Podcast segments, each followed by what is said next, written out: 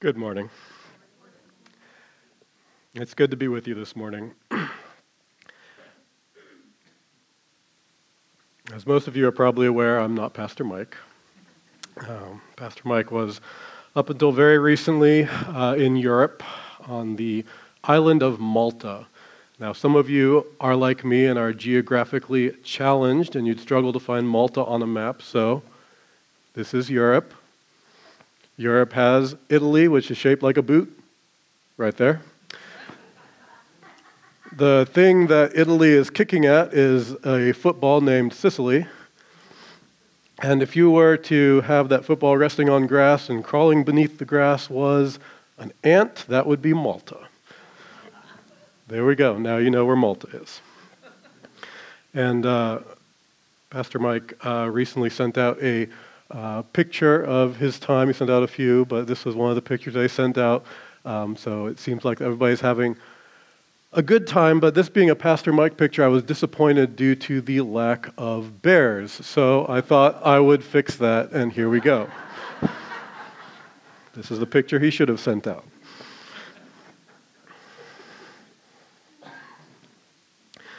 So this morning we're continuing our journey through the book of 1 Samuel. Um, and some of you may be aware that I am kind of a forgetful person, and so when I approach a passage of Scripture, um, I like to take some time to look at its context, to consider questions like, okay, what's happened so far in this book that we're reading? Uh, where are we at now? Where are we going? So, with that in mind, we're just going to do a real quick review of 1 Samuel in case you missed the last few weeks. Um, so, 1 Samuel is, uh, was originally just a big old book that was called Samuel. Um, so, you had 1st and 2nd Samuel, those were two halves of a big old book named Samuel. And uh, some of you trivia lovers uh, will wonder why we split Samuel into two books. Well, back before we had books that we could carry around, we had scrolls that we could carry around, and those were very long. And uh, Samuel and Kings and Chronicles were large, unwieldy things that people would need to try to, you know, hold while they read. And uh, so when we translated the uh, Old Testament from Hebrew to Greek, the translators decided to split Samuel into two parts so they could have some two small, easy to handle scrolls instead of one ginormous one. Um, so that's kind of the the background as to why there's a first and a second Samuel. Even though now we've got these books and we don't have a need for having a first and second Samuel, we're still kind of stuck with it. So you might find that interesting. I found it kind of interesting. Um, now you'd think that a big book named Samuel that altogether has 55 chapters when you combine first and second Samuel, that uh, it would be all about Samuel. I mean, that's the name of the book. Um, but the interesting thing is that Samuel only kind of prom- uh, prominently appears in the first 16 or so chapters. And then at that point, where the focus of Samuel shifts away from talking about Samuel the man and instead starts to consider Samuel's legacy, um, the two kings that Samuel anointed for Israel. Uh, we haven't met these kings yet. We'll be meeting one of them next week. Um, but this week we're going to consider Samuel and remember who Samuel is. Uh, Samuel's the last judge of Israel, uh, the last of the leaders that God used to guide Israel before the establishment of Israel's monarchy. Um, and you may remember that he was the son of Hannah, who struggled with infertility, and she prayed to God for a son and vowed that if God gave her a son, that she would give him to the Lord, and God took her up on it. So Samuel grew up under the tutelage of uh, Eli the priest, who was serving at the tabernacle. Uh, we'll talk about Eli a little bit more later. Uh, but as Samuel grows and matures, God speaks to Samuel, and Samuel becomes a prophet and then later a judge of Israel. Um, so last week's passage ended uh, by pointing out that Samuel was a bit of a traveling judge. He had a regular judging circuit uh, in northern Israel that started and ended uh, at his home, which was also his uh, mother and father's home in Ramah. Uh, and some of you are geographically challenged, like me, and you don't know where Ramah is. So let's take a look. Here's a map of Europe. Israel is down there. Let's zoom and enhance. Zoom. There's Israel. We're going to zoom a little bit more. There we go. So that little red blob up at top is the circuit of Samuel. That was his uh, judging circuit. And down at the very bottom of that red blob that's hard to see is Ramah. So that is where uh, Samuel lived and the home base that he had as part of his preaching circuit. So now we're caught up. We know what's happened so far. Uh, what is the current situation? So we're in 1 Samuel chapter 8, and chapter 8 is kind of the transition point uh, between the time of the judges, uh, of whom Samuel is the last, and the time of the Israelite kings, the monarchy. Uh, so right now, Samuel is about 54 years old. He's been sole judge of Israel for about 12 years. And uh, remember that judges were the leaders that God raised up to rule the tribes of Israel. So judges, uh, they knew the law well. They were tasked with applying it to tricky situations. If there was some uh, difficult case of applying the law, you escalated to a judge. And this meant that judges had authority to explain the law and its application and provide a ruling. And uh, as we all know, that whenever there is authority, and especially authority over judicial matters, uh, there can be a significant temptation to abuse that authority for personal gain. Uh, some people are willing to pay a lot of money to influence a judge to rule in their favor. Uh, but thankfully, God did not leave the decision of how his judges should handle bribery up to the judges themselves. Uh, God's very specific in uh, Deuteronomy 16 as to his expectations for his judges' behavior. Uh, in Deuteronomy 16, uh, starting verse 18, uh, God says that you shall appoint judges and officers in all your towns that the Lord your God is giving you according to your tribes, and they shall judge the people with righteous judgment. You shall not pervert justice, you shall not show partiality, excuse me, and you shall not accept a bribe, for a bribe blinds the eyes of the wise and subverts the cause of the righteous. So these are God's commands to his judges, his expectations to them. And how did Samuel act in his role as judge? These are God's expectations. Did Samuel measure up to them? Well, we actually know the answer to this question uh, because uh, later in 1 Samuel, Samuel himself brings it up. Uh, in Samuel, 1 Samuel chapter 12, uh, Samuel gives his farewell address. So, spoiler warning in case you didn't know, Samuel eventually stops being a judge and gives a farewell address.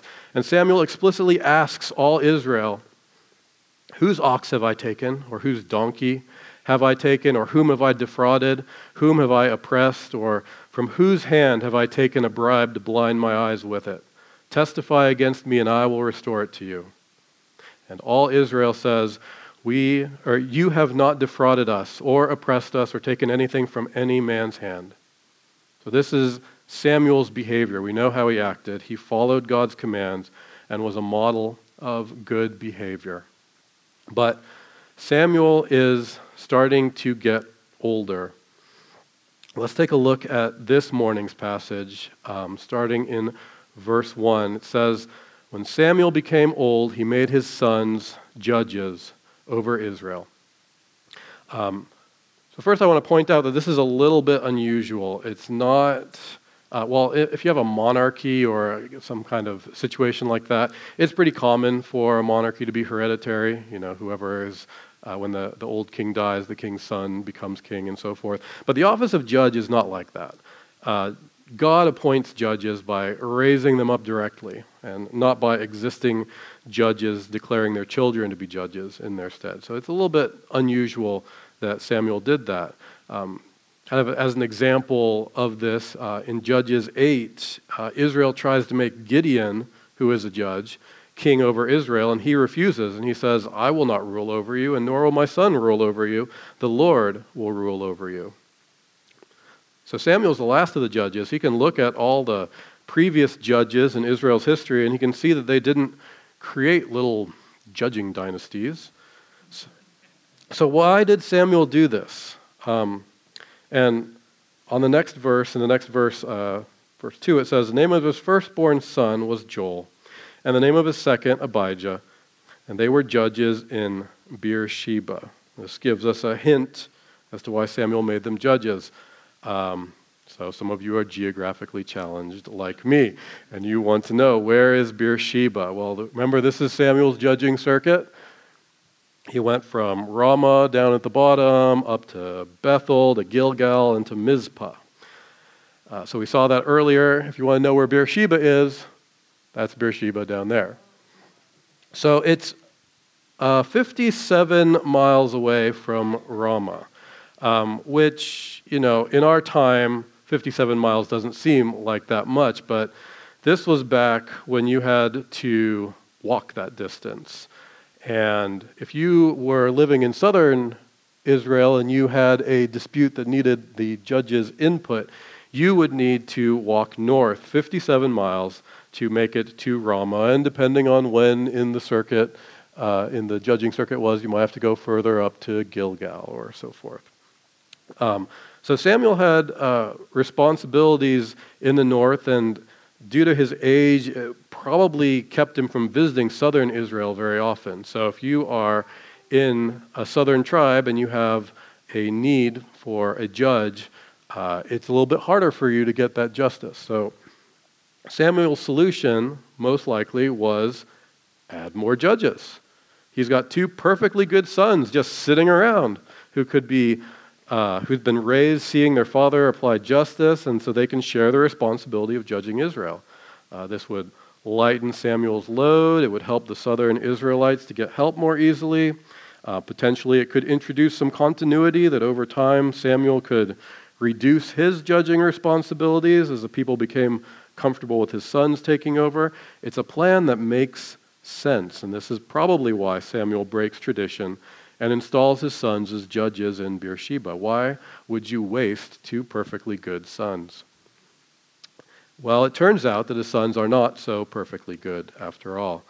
Um, in contrast to Samuel's upright behavior in dispensing justice, verse 3 says, Yet his sons did not walk in his ways, but turned aside after gain.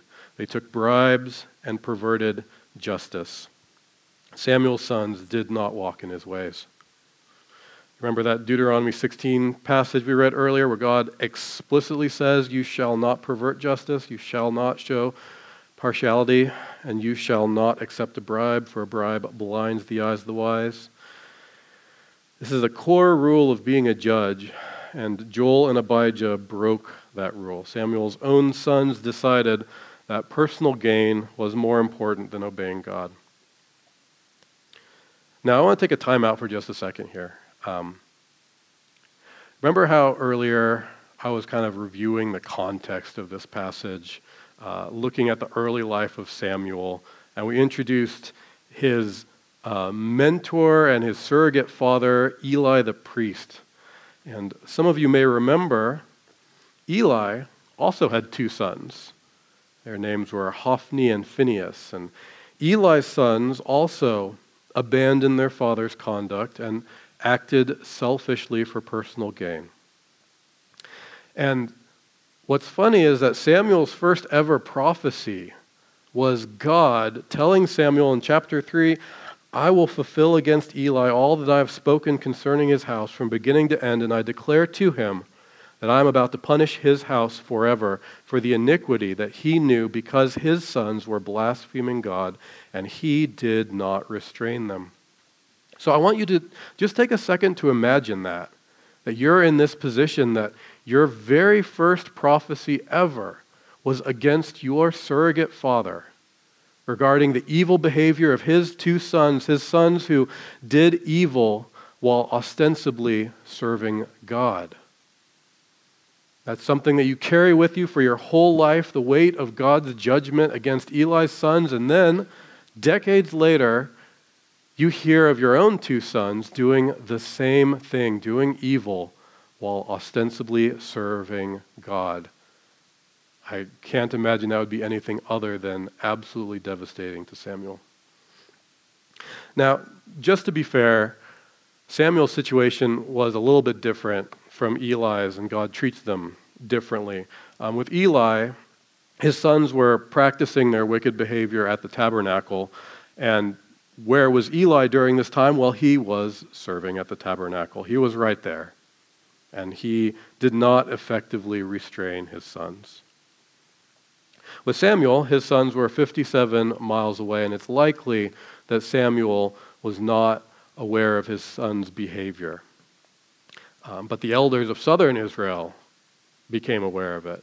And so they, along with the other elders, deliver a message to Samuel starting in verse 4. And they say, um, Then all the elders of Israel gathered together and came to Samuel at Ramah and said to him, Behold, you are old, and your sons do not walk in your ways.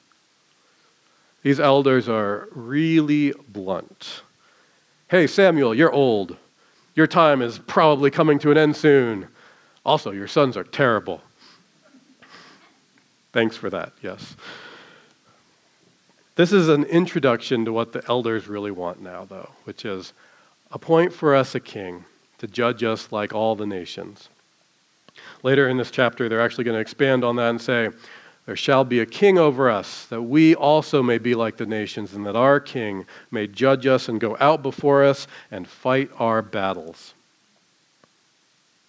The Israelites wanted to be ruled like other nations, not by God sending judges when there were military threats, but a standing monarch who would always be ready to protect them from military threats, who would fight their battles for them. The Israelites wanted security. And kind of as a side note, is it a bad to want security, to be safe from your enemies? No. Um, but this is driving Israel to look for a way to satisfy this desire for security. And the first place that they look is in the nations around them, the nations that they are fighting, the nations that they conquered when they came into the promised land. They have this legitimate desire for security they want to satisfy, and their solution is to look at their surrounding culture and see how they solve that problem, see how their desire should be satisfied. Israelites want security, while other nations have kings to develop and maintain an army to provide that security. That's clearly what they need to do. And as another side note, we're not really so different from Israel. We also have different kinds of legitimate desires that we want to satisfy, that we want love, we want security, sometimes physical security, but maybe financial or relational security. We want freedom or autonomy. And the question that we all need to ask ourselves is not does God want us to be happy? Does God want us to be safe? Does God want us to find love? But instead, how does God want us to satisfy these desires? Uh, we need to make sure that our answer doesn't end with, well, what does our culture do to satisfy these desires? We're so used to taking our cues for how to do things by looking at the world around us. We might have a desire to use our time effectively, and so we're on a shopping trip. We see somebody pull out their phone and pay with their phone instead of pulling out their change purse and taking forever, and we think, aha, this is what we need to do too. Or we want to, we have a desire to see our kids succeed in life, and so we look at what schools our neighbors send their kids to, or what programs or community service work that they engage in. You know, we have a desire to uh, love and be loved. So we look to see how our neighbors date and woo and sometimes get married. The point's not that our surrounding culture is always going to be picking bad methods to satisfy their desires, but the point is that we need more than the wisdom of the world if we're going to make wise decisions. And we dishonor God when peer pressure drives our decision making process. So Samuel is not happy with the heart behind this request. And in verse 6, he says, uh, it says that the thing displeased Samuel when they said, Give us a king to judge us. And Samuel prayed to the Lord, and the Lord said to Samuel, Obey the voice of the people in all that they say to you. For they have not rejected you, but they have rejected me from being king over them. According to all the deeds that they have done from the day I brought them up out of Egypt, even to this day, forsaking me and serving other gods, so they are also doing to you. Now then, obey their voice. Only you shall solemnly warn them and show them the ways of the king who shall reign over them. So God confirms here that Israel is rejecting him as king, and like their neighbors, Israel is serving other gods.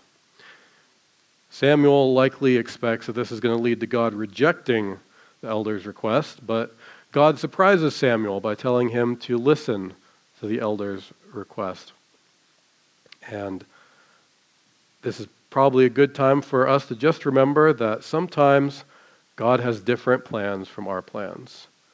That Samuel has spent a lot of time with God, prophesying and judging and learning the law, but still Samuel checks in with God and God has him listen to the people. God has a bigger plan here that Samuel doesn't see yet. And sometimes God has plans for us and for those that we love that we do not expect, even if we think that we know God well. God may have bigger plans for our lives than we do. So God's told Samuel to obey their voice, only you shall solemnly warn them and show them the ways of the king who shall reign over them. So, starting in verse 10, Samuel told all the words of the Lord to the people who were asking for a king from him. He said, These will be the ways of the king who will reign over you. He will take your sons and appoint them to his chariots and to be his horsemen, and to run before his chariots, and he will appoint for himself commanders of thousands and commanders of fifties, and some to plow his ground and to reap his harvest, and to make his implements of war and the equipment of his chariots. He will take your daughters to be perfumers and cooks and bakers. He will take the best of your fields and vineyards and olive orchards and give them to his servants. He will take the tenth of your grain and of your vineyards and give it to his officers and to his servants. He will take your male servants and female servants and the best of your young men and your donkeys and put them to his work. He will take the tenth of your flocks, and you shall be his slaves. And in that day you will cry out because of your king, whom you have chosen for yourselves, but the Lord will not answer you in that day. People will cry out to God in dismay because their government will tax them. That's basically the argument that Samuel is making here in this portion of the chapter that the king of Israel will tax their fields. He'll take the best of your fields and vineyards and olive orchards. He'll tax their flocks. He'll take the tenth of your flocks. He'll tax the Israelite people themselves through conscription. Their sons will be military personnel to his chariots and to be his horsemen and commanders of thousands and commanders of fifties. And their sons will work in the king's fields as laborers or in his foundries making weapons and chariot equipment. And their daughters will be perfumers, cooks, and bakers. And just in case you are thinking about this from more of a, an American cultural lens, thinking, more jobs, that's good, right? Well, in an Eastern monarchy, if a king nominates you to an office, you have to kind of accept that office. Um, it's not really a thing that you get a choice in the matter. Whether you like it or not, if a king says that you need to do a thing, you do the thing. Uh, if you have a thriving vineyard and love growing grapes, and the king comes to you and says he wants you to be an officer in his army, tough. That's what you're doing from now on. The king will order his people to do things for his own benefit, tilling his own fields, reaping his own harvest, to the point that the people will cry out to God to deliver them, not from a foreign oppressor, but from their very own king. Samuel's warning here regarding the upcoming monarchy is strong. So, how do the people of Israel, who are communicating through their elders here, respond? Says, But the people refused to obey the voice of Samuel, and they said, No, but there shall be a king over us, and we that we also may be like the nations, and that our king may judge us and go out before us and fight our battles. And when Samuel heard all the words of the people, he repeated them in the ears of the Lord, and the Lord said to Samuel, Obey their voice and make them a king. Samuel then said to the men of Israel, Go every man to his city. So Samuel was going to select a king, and we'll meet that king next week. So, what is our, our story for this week? This is our story that God's leading his people through his judges, and the people surprise him out of the blue one day asking for a king, and God throws up his hand and says, Fine, have a king. Well, God wasn't surprised by this. A hundred years ago, God had planned for this and shared his plan through Moses in Deuteronomy 17, where he says, When you say, I will set a king over me like all the nations who are around me, you may indeed set a king over you, whom the Lord your God will choose. And then God gives explicit instructions regarding the behavior of this future king. Things like kings must be Israelites, they must not acquire many wives, they must not acquire excessive silver and gold, they must write for themselves a copy of the law and read it all their life must keep the law, they must not elevate themselves above the rest of Israel. God knew that Israel would reject God as their king. A hundred years before it happened. They knew that, or he knew that they would succumb to the peer pressure of the nations surrounding them with their fancy monarchies. They wanted a human king, not God as their king. But I want to point out that even in this situation of people acting sinfully, God still providentially acts for his people's good. That Israel's upcoming first king will deliver God's people from the Philistines, and his, the second king that's raised up in Israel will do the same, but will also be the dynastic foundation that God will use to return as Israel's king. The Israel's rejected God as their king in favor of a human king that they could see and touch. And many, many years later, God Himself would enter this line of kings as the God man Jesus, a king that they could see and touch in order to save His people. With the broader perspective that we have in seeing the whole story, we get to see here that God is sovereign, that He is not surprised by our sins, and that He uses them to accomplish his good purposes, just as he does here. Sometimes we choose poorly. Sometimes we chase our desires the way the world does, without any reference to God and how he would have us satisfied our desires. But the story of 1 Samuel chapter 8 is the same as the story of the whole of the Bible that God uses human choices even sinful human choices, to accomplish his own plans for the good of his people and for his own glory. Let's pray together.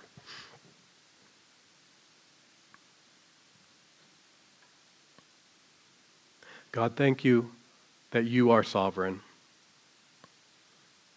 Thank you that you are not surprised by our actions, surprised by our uh, mistakes or sin, God. Thank you that you have a plan that is bigger than our understanding, and that God, even in this instance of people rejecting you, that you use it as a way to bring about the salvation of your people and the salvation of us, God. Thank you for this uh, glimpse that we get of Jesus here in the Old Testament, God. And I pray that you would help us to trust you and not our neighbors when we are looking for how to satisfy the desires that you've placed into our hearts, God. In Jesus' name, amen.